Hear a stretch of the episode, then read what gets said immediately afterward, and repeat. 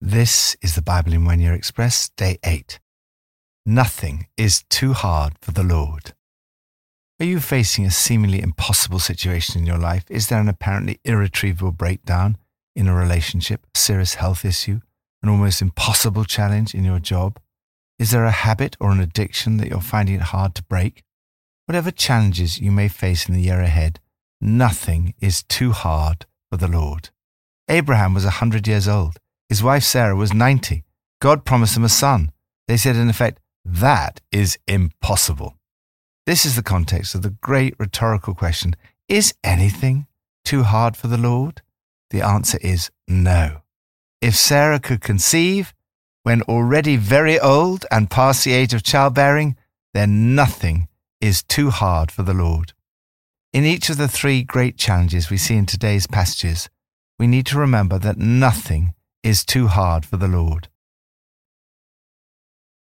From Proverbs 1 My son, if sinners entice you, do not give in to them. If they say, Come along with us, my son, do not go along with them. Such are the paths of all who go after ill gotten gain. It takes away the life of those who get it.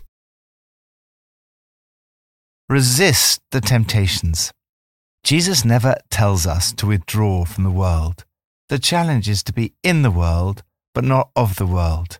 You're called to resist the temptations of the world around you.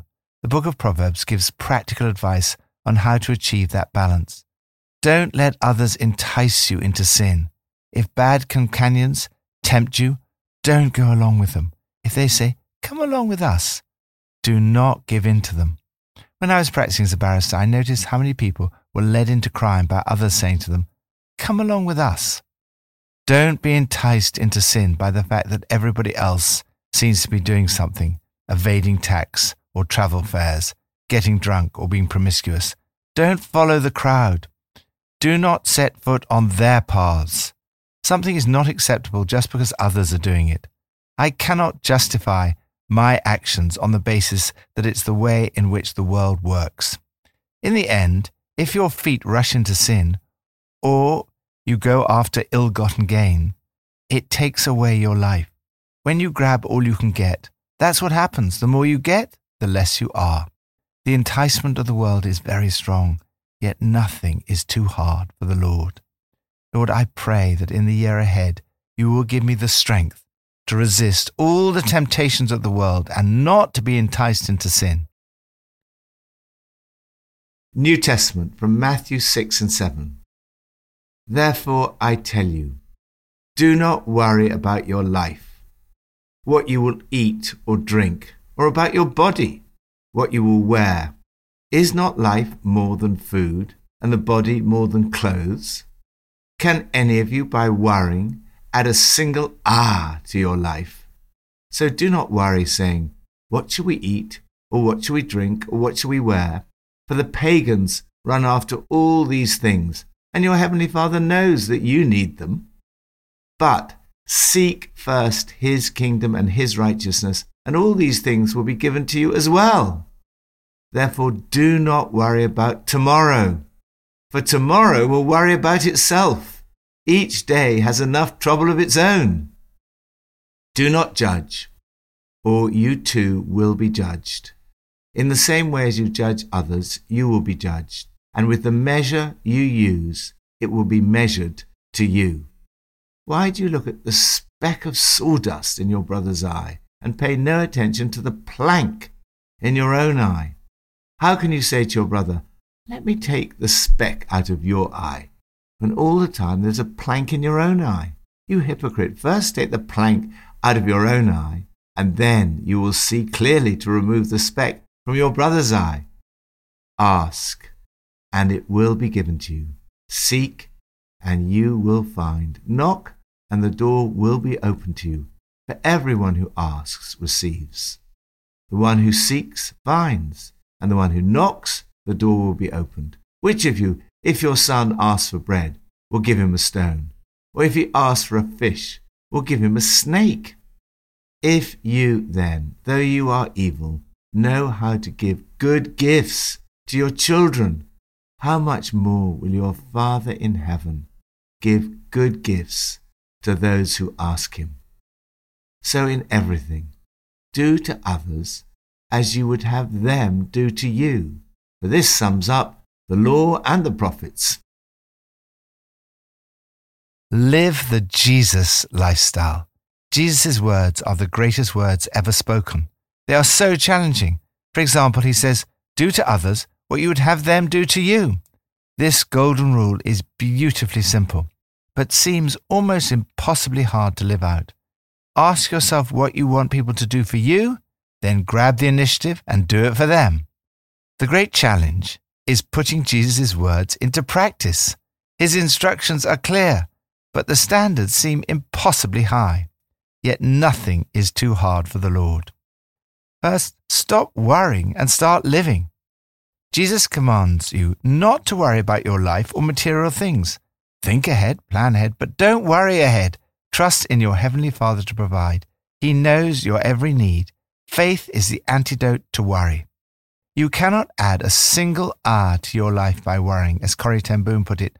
Worry does not empty tomorrow of sorrow, but it empties today of strength. Live in day tight compartments. Live one day at a time. Don't borrow trouble from tomorrow. Each day has enough trouble of its own. Make a decision today not to worry about tomorrow. Trust God to provide for you one day at a time. Next, sort out your priorities. Jesus tells you to change your ambitions and priorities. Seek God for who He is and not for what He can do for you.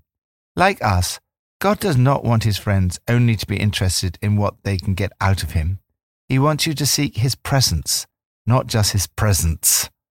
Take on a new set of responsibility that are both exciting and challenging. Seek first the kingdom of God and his righteousness, and all these things will be yours as well. Next, do not be judgmental. We're not to take pleasure in judging others, not to enjoy seeking out other people's failings or presuming their actions spring from bad motives. If we knew what people have been through, their sorrow and their suffering, we would not be so quick to judge. Jesus tells us to get our own lives sorted out first. We're to change ourselves before we try to change other people. Rather than sowing harsh criticism and judgment, sow mercy, kindness, and love. Next, persist in prayer. Don't be repetitious, but be persistent. Jesus makes wonderful promises of answered prayer. He promises good gifts as you pray. Next, choose to live a radical life. Stay on the narrow road that leads to life. On the narrow road, there's no room for pride, dishonesty, anger, hatred of enemies, or unforgiveness. Humility is the order of the day. You have to give, pray, exercise self control, and seek first the kingdom of God. It's a road of purity, integrity, honesty, and forgiveness. It's a road where you're required to do to others what you would have them do to you. You're to show good fruit by your character, lifestyle, teaching, actions, impact, and relationships. Lord, as I face the challenge of living the Jesus lifestyle this year, thank you that nothing is impossible with you. Fill me today with your Holy Spirit and help me to live the kind of life that deep down I long to live. Old Testament from Genesis 17 and 18. When Abraham was 99 years old, the Lord appeared to him and said, I'm God Almighty. Walk before me faithfully and be blameless. Then I will make my covenant between me and you and will greatly increase your numbers. Abraham fell face down, and God said to him, As for me, this is my covenant with you. You will be the father of many nations. No longer will you be called Abram. Your name will be Abraham, for I've made you a father of many nations. God also said to Abraham, As for Sarai, your wife, you are no longer to call her Sarai. Her name will be Sarah. I will bless her and will surely give you a son by her. I will bless her so that she will be the mother of nations. Kings of peoples will come from her. Trust the Lord in difficult times. The Lord appears to Abraham and sets before him a huge challenge. I am God Almighty, walk before me faithfully and be blameless. Then he makes a wonderful promise. I will confirm my covenant between me and you and will greatly increase your numbers. No wonder Abraham fell face down. God made a covenant with Abraham. He promised him the land of Canaan and also that many descendants and nations will come from him. This promise is highlighted by God in the name change from Abram to Abraham, as Abraham means father of many nations. God also changes Sarai's name to Sarah, who was to be the mother of nations. The sign of the covenant was circumcision. God did not just say once to Abraham that he would have a son, he confirmed it time and again. You can expect God to speak to you about major matters in your life and confirm them many times over. Abraham's relationship with God is very intimate. God engages in conversation with Abraham. Abraham pleads with him about Ishmael. God's response is, Yes, but.